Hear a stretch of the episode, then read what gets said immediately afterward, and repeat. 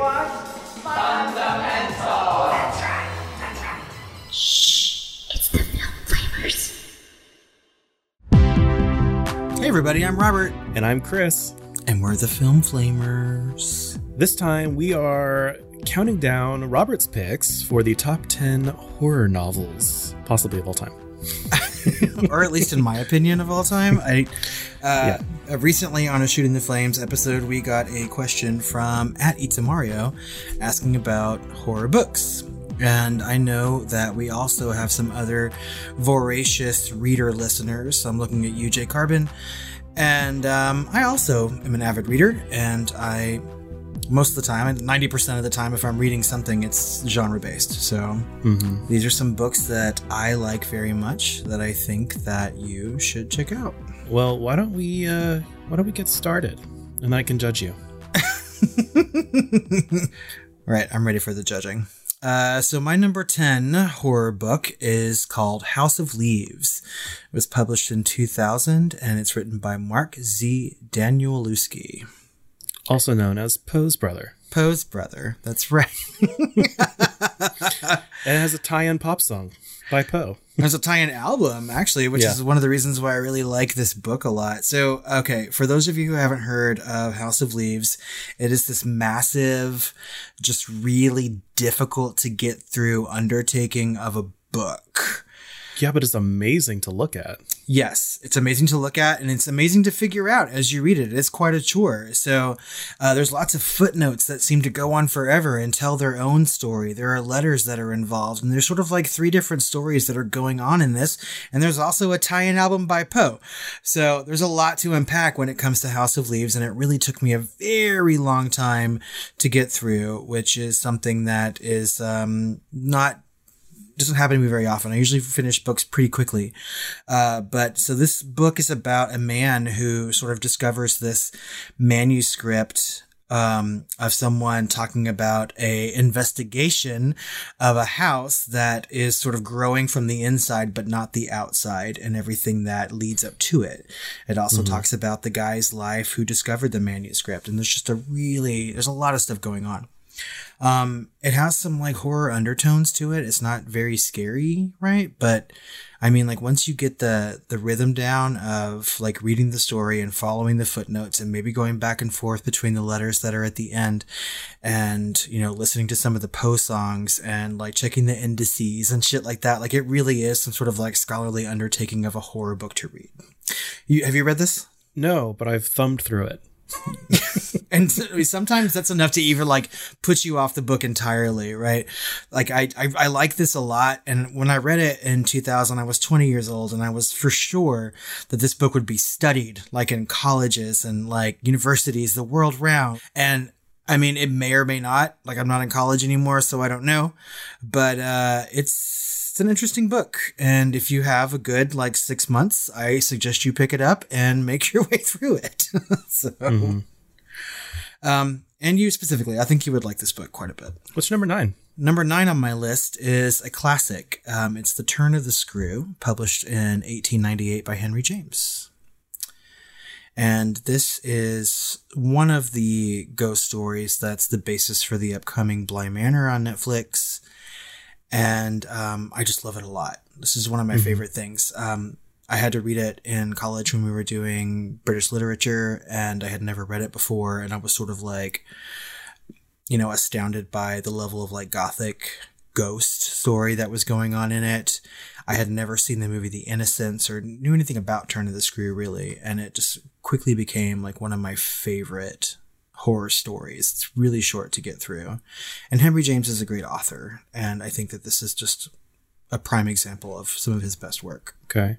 And of course, we're getting Bly Manor in a number of really days when this episode drops, I think. That's right. I think it comes out on October the 9th, and so like it should be out by the time this episode is out, and we're going to be talking about Bly Manor at the end of the month, I think, correct? So Yes. that's enough time for you to get an audible copy of Turn of the Screw and listen to it. It should take you a matter of hours. Uh, number eight on my list is another sort of like classic horror story, um, and it is Rosemary's Baby, published in 1967 by Ira Levin. Of course. This is something that we talked about on an episode of the Film Flamers um, in our sort of like first quote unquote season, right? It was hard for me to sort of like pick an Ira Levin novel. I wanted to put him on my list for sure because he's a really great horror author and I've read a lot of his work. So I went back and forth between like this and the Stepford Wives and like Sliver and but ultimately Rosemary's Baby I think is his best novel and um a really really good faithful adaptation of a movie, right? So it's it's a very good book. I think that you can feel the paranoia in Rosemary in the book a lot more than you can in the movie, and it's just um just a really good story with really good characters in it. So number seven is a more recent book, um, and it's from 2015. It's called A Head Full of Ghosts, written by Paul Tremblay, and he is one of my more favorite recent horror authors. He's uh, put out a number of novels and a collection of short stories at this point, and um, I don't think that anything has been made into a movie yet, which is really bizarre to me because I think the way that he writes and the way that his stories go is lends a very like cinematic approach. Um, this particular book is about possession and the question of whether or not somebody's actually possessed or mentally ill. Yeah. It's sort of like told from the point of view of the possessed person's younger sister and what their family is going through. But there's another really good tie into this book too, because it talks about media and reality television in a way that I think that a possession story hasn't really, you know, been talked about before. And I think that's good. I think in this day and age, if somebody were to come out and say they were possessed, of course we'd get some sort of reality television show. And that's what happens in this book. This family is sort of like subject to cameras coming in and recording their every move while they're trying to realize whether or not their daughter is possessed or mentally ill. And, um, you know, they're doing all this because they're trying to get some money because the family's on like the cusp of financial ruin. And the book sort of goes back and forth between the narrator as a young child and as an adult and sort of recounting her, you know, experiences with her sister and how she acted. And I think it's just a really, really good way to have a conversation about how we viewed possession in the past, how we view possession now, and from a like mental health versus religious aspect. And I it's the first book by Paul Tremblay that I really, really liked. And he has another book that was released a couple years ago with uh, a gay couple, two men mm-hmm. and a daughter, and they're like sort of being held captive. And I mean, like he is a really good voice in horror literature currently. And once they start like pumping these movies out, they're gonna be great. I know. Stephen King put a head full of ghosts on one of his like top lists, and he said it even scared him. And so, I mean, if Stephen King says that, you know, it's got to be worth a read. Yeah. So my number six book is something that's been out for a long time, and it's you know a movie's been made of it, and people have seen it, and it's The Silence of the Lambs Yeah. from A whole 1988. franchise now. Yeah. Yeah. And I mean, it's written by Thomas Harris, and he has a whole franchise of books, right? So he wrote Red Dragon, and then Silence of the Lambs, and then Hannibal, Hannibal. and Hannibal Rising, and all those things, right? Um, and out of all those books, I really think that Silence of the Lambs is probably his best. This is something that I read um, when I was sort of a very young teenager, preteen. Um, back when I was just getting whatever like horror paperback I could get my hands on and read. And of course, I had already seen the movie of Silence of the Lambs by the time I read the book but um, it's so incredibly different and you get um, a little better sense of who clarice is as a character than you do in the movie and they already do a really good job of that. But they just add so much to the story and there's so much more of hannibal and so much more of buffalo bill and it's really quite a frightening and graphic kind of book. Now, was Silence of the Lambs the first novel that he did in that series? No red dragon was the first one That's what I was thinking. And so I was just like, at first, you might think that he was trying to capitalize on the success of Silence of the Lambs, but no, Red Dragon came out first. And I think it was actually made into a movie first before Right. Silence of the Lambs, right? manhunter yes it came out in the uh, mid 80s right Yeah. So So, that tells you the, the quality of the series and the writing, obviously.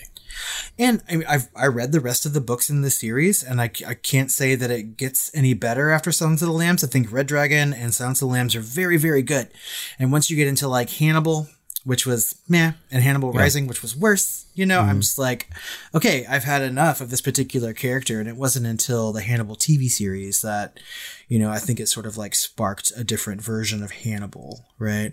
I think he sort of like reached the end of his course with that character in writing. Mm-hmm. But uh Silence of the Lambs is a very, very good book. If you've seen the movie and you liked it, and you think that the book is not going to offer you anything extra, right? It does. It's a very it's a faithful adaptation, but um, the book is just leaps and bounds good and scary, very very scary. Yeah.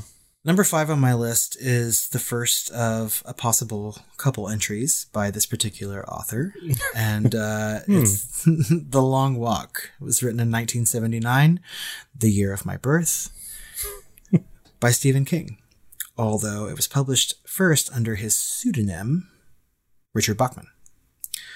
What? He chose Richard Bachman. yeah. I don't know. Richard Bachman Turner Overdrive. Stephen King is um, such a branded name now that's just so hard to believe, you know? Yeah, at the time that he would just like write under something else, right? I love some of the stories that he tells about his early writing career, about how he wrote Carrie and thought that he was not interpreting the female characters very well, so he threw it in the trash. And his wife came out and she pulled it out and read it and said, Nope, do not throw this away. Like hold on to it for a minute, right? I mean, so his career probably was saved by his wife. And Carrie was sort of the first book that like sort of thrust him into like pop culture, right? But he was writing these short novels um, under the name Richard Bachman and publishing them in other places and lots of other short fiction. And this one is particularly good to me. I like it. It's sort of set in this dystopian future where there's a national competition or game where people have to walk from the northernmost tip of Maine to the southernmost tip of Florida, like walk it. And if you stop walking for a certain period of time, you get like a warning. And then the next time you do it, you get injured. And like the third time you do it, you get shot. And so people are competing in this because they have no other option, right? They, they need the money, they need to live, and it's just something that's televised and people watch it. And it's, it's a big deal. The book itself, as scary as it is to think about, like has a lot of really good human drama and interaction. Like people you know, becoming friends on the long walk or becoming enemies and trying to win. And I always thought when I was younger that this would make just the most fantastic sort of like horror sci-fi movie. And it just hasn't been made yet. There's been some talk recently that the film is going to be made. And I forget who the director they announced, but I mean, like in this day and age of COVID, who knows what's going to happen with these projects. Yeah. So this is another really short read that you could like either read or listen to. And it's, it's very, very good. I'm surprised there there isn't more like horror about that because there's murders all the time on like the Appalachian Trail, you know? Well, yeah, and this was like, I mean, it's sort of like a more like Tour de France televised event, right? But yeah, I, I, I think that it's kind of like pre Hunger Games, right? You know, if you want to think about it in that particular sense. But yeah, no, I think this is something that you should definitely check out, especially if you're fans of Stephen King who haven't read some of his earlier work, especially some of these Bachman books. Like, go go check it out, pick them up. It's they're very very good. Sounds like it. So moving on into number four, I think that out of all the books that are on my list, this is the most horror adjacent. And I don't know if like, you know, readers or fans of this novel will c- come at me for this or not, but I really consider this to be a horror novel. And that is The Lord of the Flies, written in 1954 by William Golding. Yeah, it's morality horror. Right. I mean, like it's when I I read this book in the ninth grade, and it really, really affected me. And I just I, I loved the characters so much. I think that it was one of the first times in a English class that we got to talk about like symbolism and theme and structure.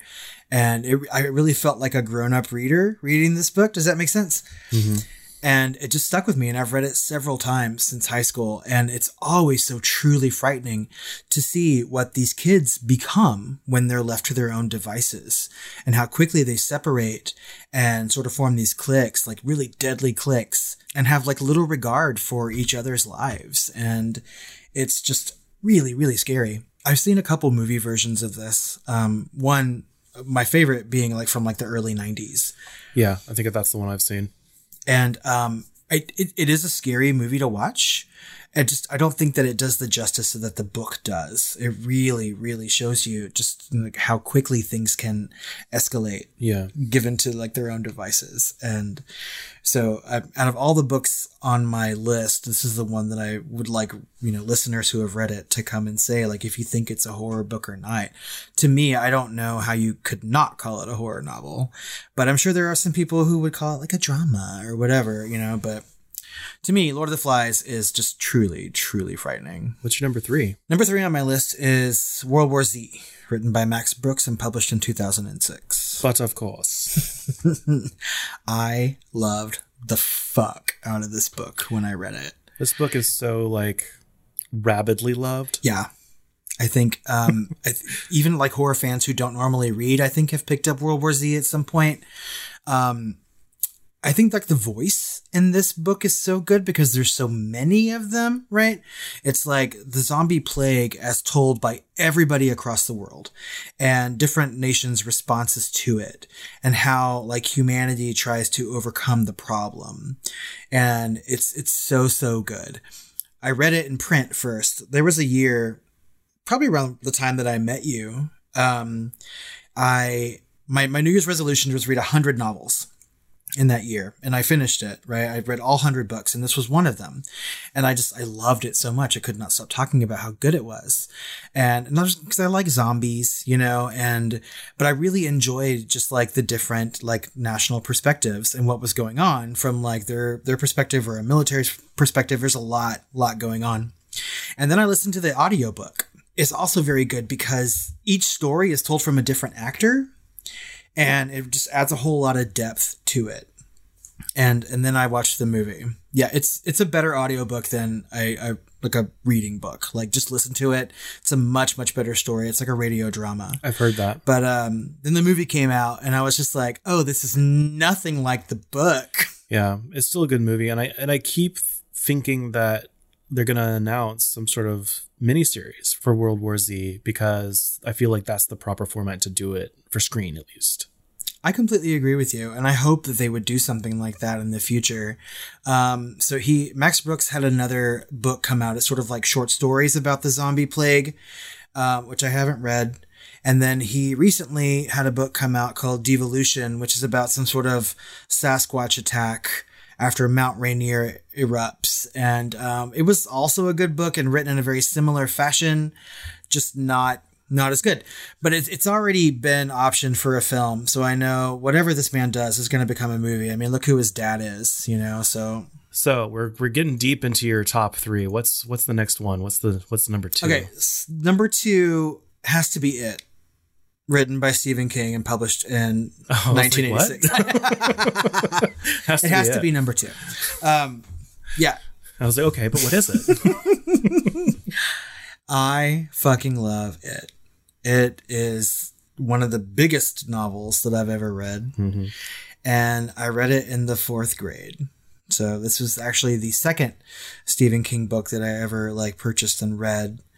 And I probably shouldn't have been reading it in the fourth grade. Like a lot of things were lost on me. And I had to pick it back up later on in middle school and read it again. And then I sort of understood like what it was about. I think that you really have to have at least some years under your belt before you pick up this particular novel. Not just for its like themes, but just to understand what it's like to have gone through a period of childhood, right? And um, it's just a really good book with really great characters and a really good villain. And and it's very scary and very cinematic. And there's lots of talk about like you know classic horror and horror movies and how it affects you as a child and you know how it feels to have a group of friends that you don't connect with later on in life. And i mean it's just really really good but very very long. Like it takes a very long time to get through Yeah. it and but it's worth it you know however in like stephen king fashion he doesn't end things very well all the time. And to me, Wah, wah. it is just one of those times that the ending is sort of just phoned in and, you know. But apparently, if you start reading some other things like the Dark Tower series, they give you some insight into what it is. Like, I think that creature makes an appearance somewhere in those books. I haven't read the Dark Tower series because it's a little bit, you know, sci fi fantasy, but it's um it's getting to the point where this that's some of the only Stephen King that I haven't read or listened to. So I'm going to have go. to do it. Yeah. You don't have an inclination or let's say a proclivity for sci-fi and fantasy, but often when I show them to you, you do enjoy them. That's true. bit, so- And I like I I have to just like step away from that. And I have to remember how much I love Stephen King as an author. I really think that his work is some of the best like literature that we have now. I think that he's an amazing author. I think he has an amazing voice. And I mean his he has a writing style that's so similar across all of his novels.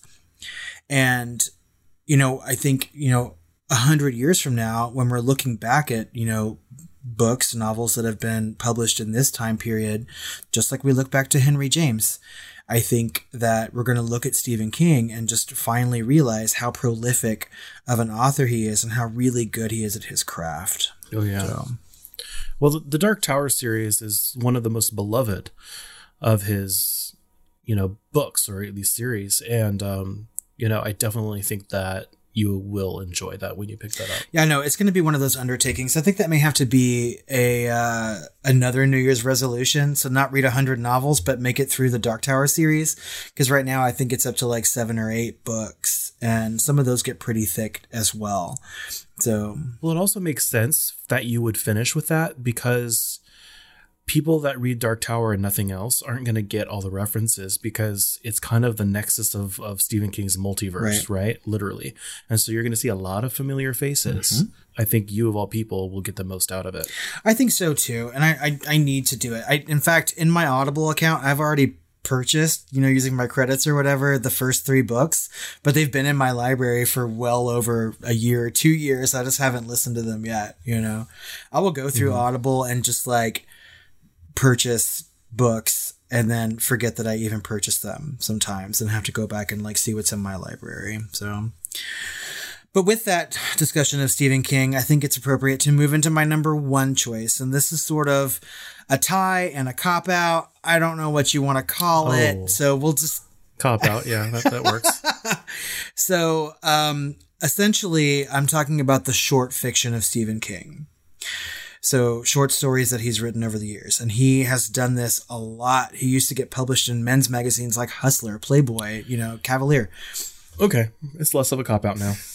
and uh, he put a lot of these stories into two very specific short story collections, and he's put out more since then. But these are Night Shift, published in 1978, and Skeleton Crew, published in 1985. And these are two very long tomes of different short fiction from Stephen King. And a lot of these titles are very recognizable. Things like The Mist, Children of the Corn, The Mangler, all these things are in these books, right? And where Stephen King has a problem in his writing where he doesn't know how to finish a novel, he doesn't always have that problem when it comes to his short fiction. Like his short stories can last up to like 40 pages to 100 pages, but they're so satisfying, all of them. And a lot of his short fiction isn't exactly horror. There's a short story called The Reach that's in Skeleton Crew that is sort of about this woman realizing that she's toward the end of her life and she lives on an island off the coast of Maine. She's never left the island to go to the mainland. And as she's reaching death, she's starting to see these people, these ghosts from her past. And the space of water called the Reach between that island and mainland Maine is frozen over, and she walks it and finally makes it to the mainland before she dies. And it's like the most satisfying and touching yet like horror adjacent story that I've ever read. I, I can't read it or listen to it without just like bawling. And I, I think that shows hmm. you just what kind of an author that Stephen King is. And I mean, he, when it comes to short fiction, he doesn't hold any punches. If he wants to write a science fiction short story, he will, and it will be very science fiction. If he wants to write something that's very dramatic and have very little horror adjacency in it, he'll do that. If he wants to write something that's completely graphic and horrifying, like The Children of the Corn, which is a much different story than the movie, right? I mean, he, he has a very short amount of time, but I think it's some of his best work. Yeah. And so, if you haven't read a Stephen King book or short story of any kind, I really suggest you go pick up either Night Shift or Skeleton Crew and read through it it will give you an appreciation of him as an author very quickly. And it, I mean, like everyone's seen some of these adaptations that have been made from it, and it'll give you a good idea as to how different a short story can be from a 90 minute movie. So that's my top 10 for sure. Well, I think that's a very solid top 10, I must say. Thank you. I like it. I have some books to read. it took me a long time to make this list because I, I am a pretty avid reader. I mean, at any given time, I'm in the middle of at least one or two books, and at this point, I don't really read them anymore. I listen to them because that's just how I like to, you know, consume my media. But um, I was interchanging books throughout the last couple weeks and trying to figure out what I was going to put in there and where it was going to be placed. I do have a couple special mentions, and I would like to hear some horror novels that you have read that you liked very much. So, oh, well, how kind of you. Thank you. Well, I know. I mean, I have to give you a chance to talk about books as well, right? So, why don't you tell me some and I'll fill some of mine in too? Okay. So, I, I do have to kind of give a, a special shout out to H.P. Lovecraft. Okay. Yeah. Right. Because that didn't make it to your top 10, um, probably because it's dry and mostly boring.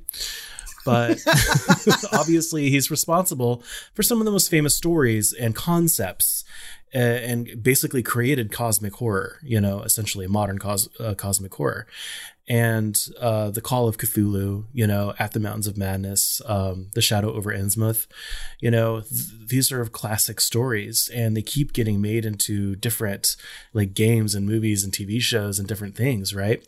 And we keep seeing like his influence um, throughout pop culture, and I I can't have you know any kind of episode on horror literature without mentioning H.P. Lovecraft. Yeah, I mean, I, I think that you're right. I, I in the recent that I haven't I haven't read a lot of Lovecraft. I've read a couple stories. Uh, there was a point where I got like the best of or the complete Lovecraft on my Kindle, and I was picking and choosing, and maybe I just chose the wrong stories to start with. I have no problem with things being dry and boring. I, I love classic literature, was, and it's yeah, mostly dry was and boring. but- Honestly, like some of it is, and some of it isn't. Like those classic, like Shadow over Innsmouth, like I'm okay with it, but like Mountains of Madness, to me that was just gold. I really loved it. You know? Yeah, I have I have read that and it's very very good. Lovecraft is always on my list of things to read, right? Because I I know that as a horror fan, it's something that I should do, right? You know, because it's canon, and um and I I know that people respect his writing a lot. And so th- these are things that are definitely on my list. Like the Dark Tower, it's just something that I have to make my way to, right? But you giving it as a recommendation really goes a long way because I, I don't hear outside of like social media, no other people that I know like firsthand have read or talk about Lovecraft aside from like you and Matt, right? Sure. One of my special mentions is a book by Clive Barker. And I, I kind of wanted to put him in here too. I've read I've read some Clive Barker. He's not always my favorite um, Yeah. and I can't really put my finger on why, but there's a book called The Thief of Always that came out when I was, I don't, maybe like 13 or 14 years old. And I just loved it because it's kind of a really dark fairy tale or fable, right? Like it's mm-hmm. sort of written for children and there are some really gnarly illustrations in it. And it's just, it's very, very good.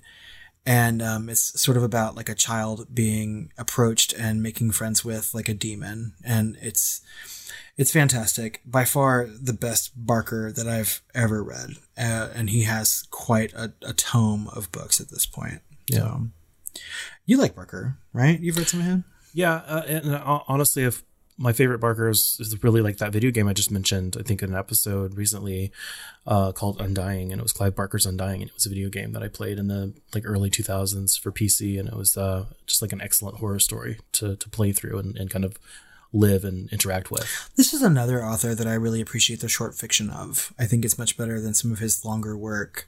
And I'm not saying that Stephen King's novels aren't great, right? But I, when it comes to Clive Barker, I prefer shorter doses. Yeah, I feel like he is really good at concepts, you know, mm-hmm. versus like Stephen King would be a little bit more, you know, known for his prose.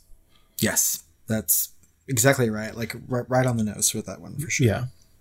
So for another one of my special mentions that I wanted to bring up is just the things that I read as a kid, you know, R.L. Stine and Goosebumps and everything else and kind of first foray into horror. And there's a lot of horror out there for, for like children and young adults that people just, you know, either grew up with or even a lot of people don't aren't aware of, you know? And after I, I, you know, got through R.L. Stine, I kind of started Christopher Pike and all of his teenage books you know, for young adults. And, you know, like Whisper of Death is one of my favorite horror books of all time you know, about it's hard to explain, but basically, like four kids wake up and they're the only people that are alive in the world, and that world keeps shrinking with an invisible barrier, like they're inside of some sort of, you know, giant butterfly jar or something, you know. Ooh. And it's super, super interesting. It's kind of it. It is kind of Stephen Kingian, mm-hmm. um, as far as like what ends up happening and why it's happening, and it's uh, super, super intriguing and creepy as hell. And I really want there to be some sort of, you know, movie about that. There's also Monster, you know, um, which, you know, where people just go, you know, their minds just change and they start eating other people. And then they try and pretend that they're not different, you know, and try to exist in society. And, you know, it's one of those things where you're the only person in the world that knows the truth and you're trying to like, you know, stop all these monsters and everything. And it was just really, really well done there's so many other Christopher Pike novels, but then I got into his adult novels, you know, like The Cold One and especially A Season of Passage, which I actually made you read uh, about six or seven years ago, at least. That was during my uh, year of 100 novels. So, yeah, yeah. and there's such an epic, dark fantasy horror novel that it would have to be like if you were going to make it into a movie, it'd have to be like two or three movies, like to really do it right. For like, sure, there'd be a really good like limited series to make. You know, when when you suggested that book, and I like I think I literally read your copy, didn't I? And yeah, Season of Passage, and I've worn out uh, copies of that book because it's one of my favorite books of all time. I had this preconceived notion of what Christopher Pike was, right? Because like we talked about, I read it in the fourth grade. And I'm not trying to sound like some sort of like book snob or anything, you know, but like when people mm-hmm. were reading things like R.L. Stine and Christopher Pike, I sort of like skipped all of that. so I have no, I have no um, perception of what his books are either one of them really. Mm-hmm. And so when I set out to read that book, I was just like, eh, Christopher Pike, space. Like, I'm not going to like this. And then by the end of it, I was just like, could not put the fucking book down. I was like, it's so good. Yeah. So there's like yeah. weird, like future and ancient history and like vampirism and like all kinds of weird shit going on in that book and it's just all fascinating as it is scary it really is very very good and i mean so again like like the dark tower or like lovecraft these are things that i need to pick up i would love to be able to go back and read some rl stine and christopher pike like really short ya fiction just because I know I could finish it in a matter of hours, if that, mm-hmm. right? You know, and I know that people like voraciously love those like that oeuvre of books, right? People have this huge nostalgia for it now. And I hate being on the outside of something like that. I'm just like, well, I guess I just don't know, you know. Well, it also kind of felt like you were getting away with something, not R.L. Stine, right? But Christopher Pike, because he was writing adult novels, but they branded them as teenage. So some of them, a lot of them are teenage characters and stuff, and he, he got into his brand. But these people, like these kids, are are literally going out and like snorting cocaine and killing one another, you know, and, and, putting dead bodies in, in cars and and you know dropping them off cliffs. And there's a lot of heady stuff there. And you know, also in those books. And and then he goes into the actual adult novels that are much longer and much more detailed, like Season of Passage that we were just talking about, you know. And so I think there's a lot of gold to mine there if you go back and they're quick reads. And is it so Flanagan is doing something with it's either Pike or Stine. I yeah, can't... so there's a book called The Midnight Club. And so it's a bunch of people that are there's a bunch of kids, essentially, you know, 16, 17, 18 years old, and they're all dying of, you know, cancer or some sort of terminal illness at this place. So they're all every night to kind of get over their fear of dying and everything else. They're telling ghost stories, or not even necessarily ghost stories, but really macabre, weird stories. Like one of them is about ghosts, and another one might be about, you know, a guy going to the top of the Eiffel Tower and sniping people, you know, and so they're very varied stories, but they're basically all kind of coming together at midnight in their wheelchairs and their, you know, canes and everything else. It's like 16, 17, 18 year olds dying and telling these stories. And so all of the stories are good. Some of them are great. You know, so it'll be interesting to see if they actually do more of those stories using that format, kind of like an adult, more adult version of like Are You Afraid of the Dark or something where they're all sitting around Oh, the campfire okay. telling these stories, you know, and so they could really kind of dig deeper outside of that novel to tell other Christopher Pike stories, you know, which I'm really excited about.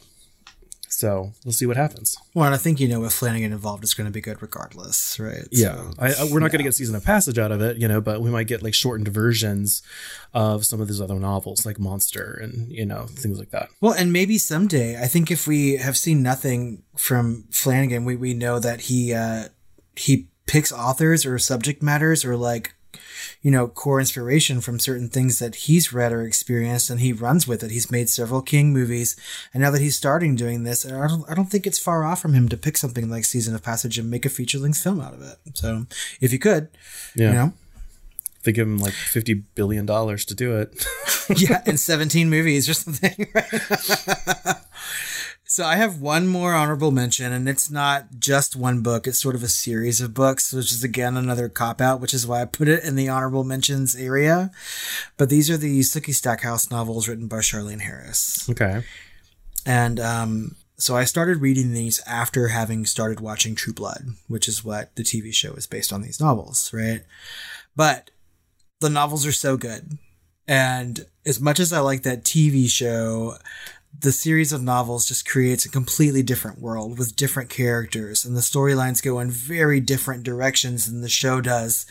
And I mean, it's just, they're very fun, easy Southern reads very colloquial in the way that it's written and it's just super easy to get to them really fast. And i just i really like the places that they went to. And not to mention like these the series of books are very very queer and i liked that too. So pick those up they're good speaking of queer, I graduated to Christopher Pike from R.L. Stine, and then from Christopher Pike, I graduated to Anne Rice.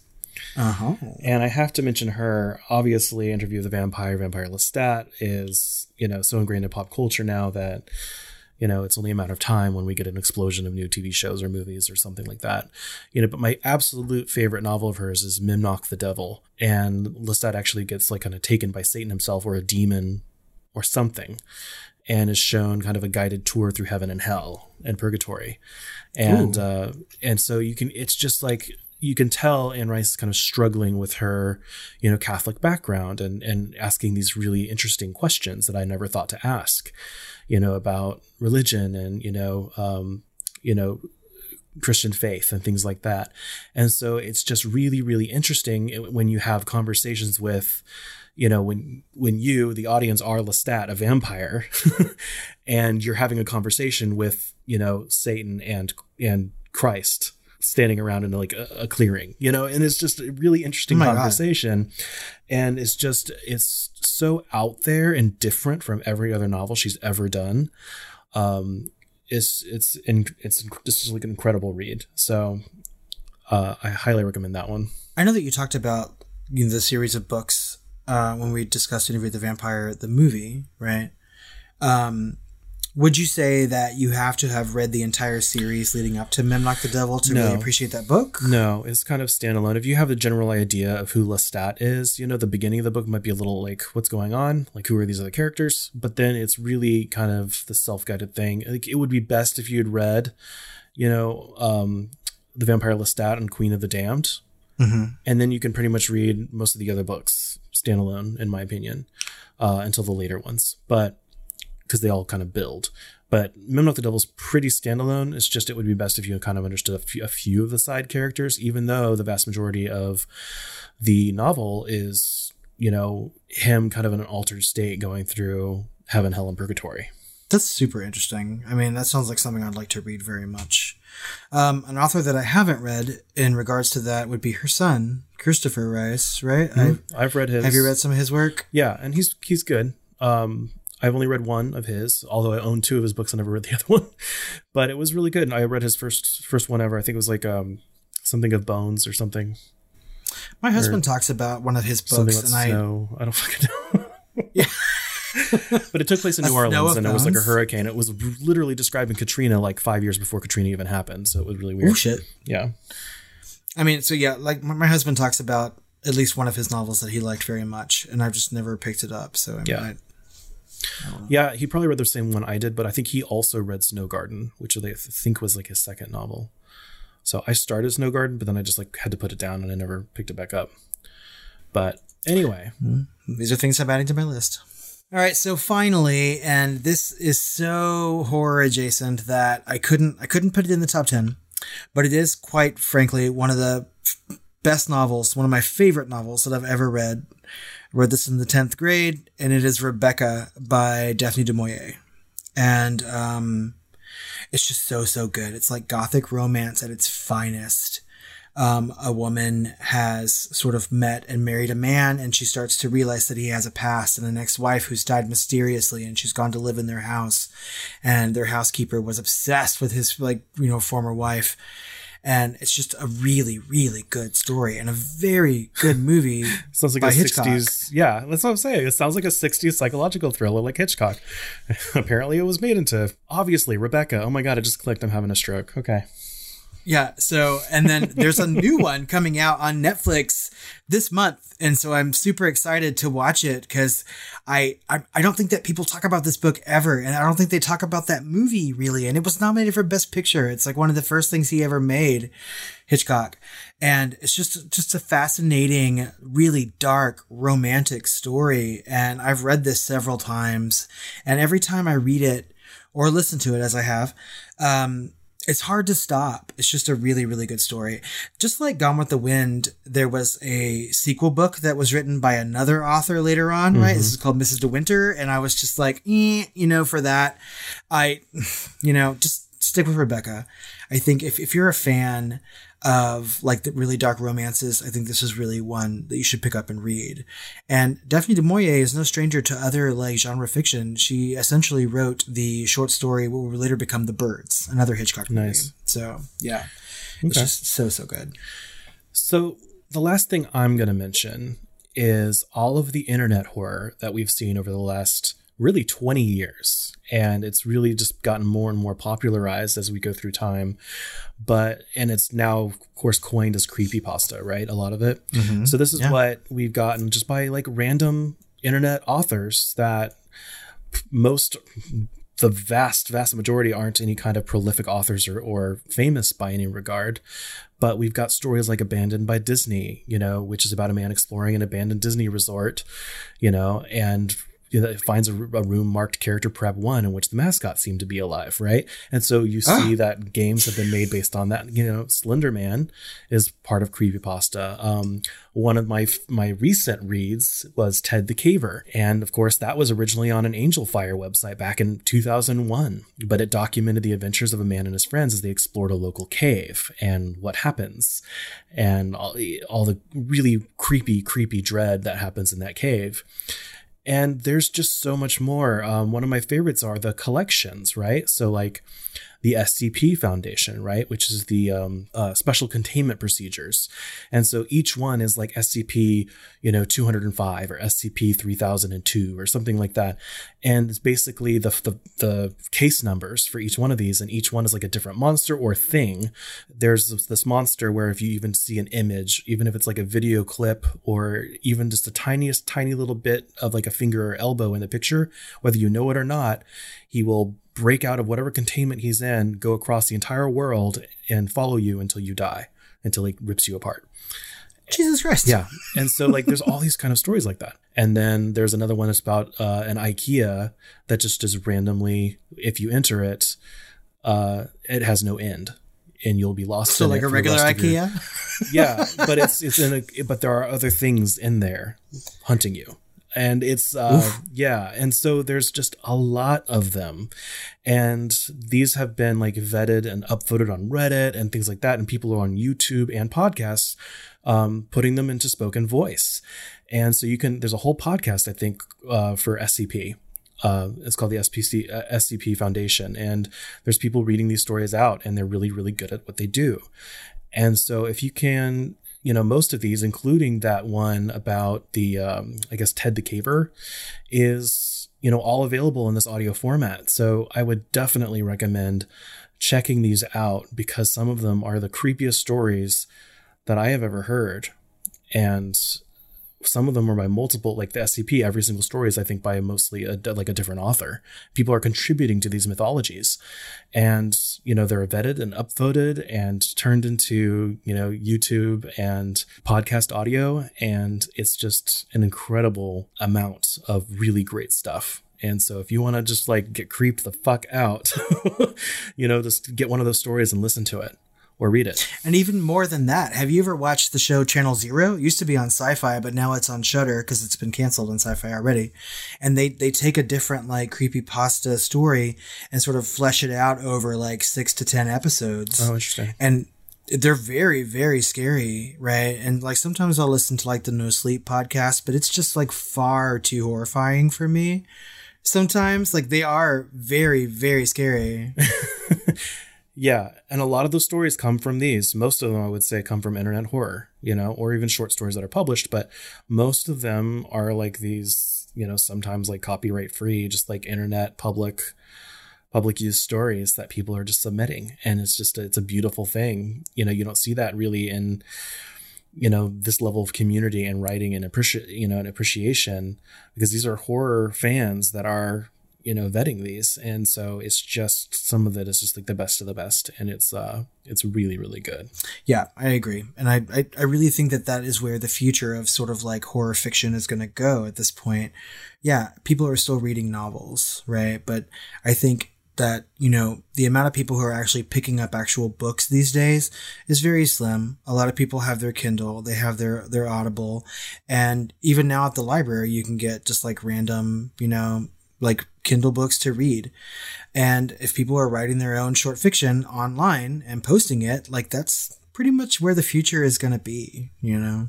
God bless you, Reddit, for scaring me into the night. I will sometimes go to like we should never meet subreddit about like random encounters with like ridiculous people, and I'm like, well, I guess I'm not sleeping at night. yep. I'm pretty satisfied with my top 10. Obviously, there are a lot of horror novels that I have loved over the years that I, you know, I'm happy to talk about. So if you have some favorite horror books or, you know, some recommendations for things that we haven't talked about, send them our way. You can do that on social media at the Film Flamers on Twitter, Facebook, or Instagram. You can email us at tiredqueens at filmflamers.com or call our hotline at 972 666 7733. Call in and let us know what you think of some of these books or media that we've mentioned, and uh, give us some recommendations of your own. And if you really loved this episode or past episodes and you're listening on Apple Podcast, head over, give us a five star review, a little snippet of why you like us. We're going to read that on Shooting the Flames. It really helps our podcast out quite a bit. And head over to Patreon, where you can get all of these episodes, sometimes a tad early, sometimes a lot early, as well as our bonus episodes, one of which we have put a poll out for for foreign language horror film in honor of our deep dive into Terrified this month. So uh, if you're a patron or want to be a patron, go over there and vote. That's right. Uh, there's a lot of good movies on that list. I think we're happy to watch all of them. You just have to choose it for us. So head over and do that and join the community over on Patreon.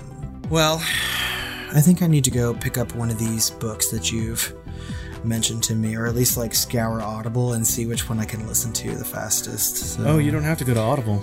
You can just go to any free YouTube channel or podcast and listen to right. your merriment.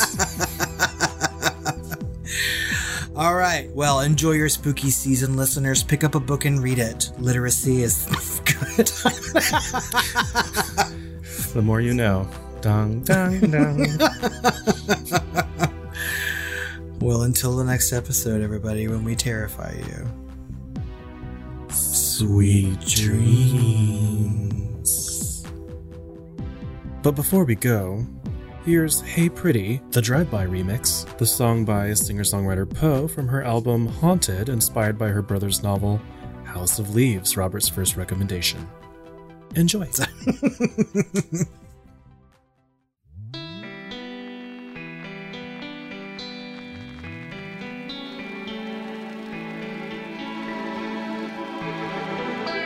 Kyrie suggested we go for a drive in her new two-door BMW coupe. In the parking lot, we slipped into her bucket seats. Kyrie took over from there. At nearly 90 miles per hour, she zipped us up to that windy edge known to some as Mulholland, a sinuous road running the ridge of the Santa Monica Mountains, where she then proceeded to pump her vehicle in and out of turns, sometimes dropping down to 50 miles per hour only to immediately gun it back up to 90 again. Fast, slow, fast, fast, slow. Sometimes a wide turn, sometimes a quick one. She preferred the tighter ones, the sharp, controlled jerk, swinging left to right before driving back to the right, only so she could do it all over again. Until after enough speed and enough wind and more distance than I'd been prepared to expect, taking me to parts of the city I rarely think of and never visit, I heard her say, Hey, pretty,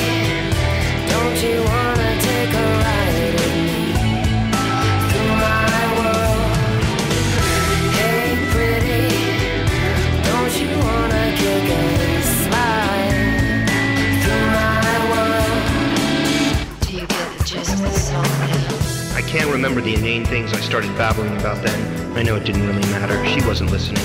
She just yanked up on the emergency brake, dropped her seat back, and told me to lie on top of her, on, top of those leather pants of hers, her hands immediately guiding mine over those soft, slightly oily folds, positioning my fingers on the shiny metal tab, small and round like a tear, then murmuring a murmur so inaudible that even though I could feel her lips tremble against my ear, she seemed far, far away. Pinch it, she said, which I did lightly, until she also said pull it, which I also did, gently parting the teeth one at a time, down under and beneath, the longest unzipping of my life.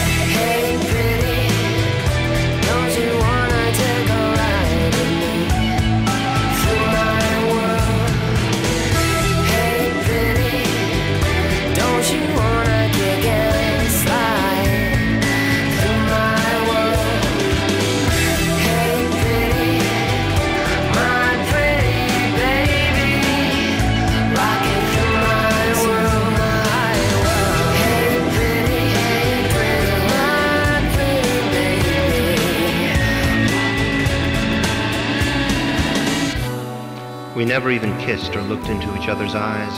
Our lips just trespassed on those inner labyrinths hidden deep within our ears, filled them with the private music of wicked words, hers in many languages, mine in the off color of my only tongue. Too bad dark languages rarely survive.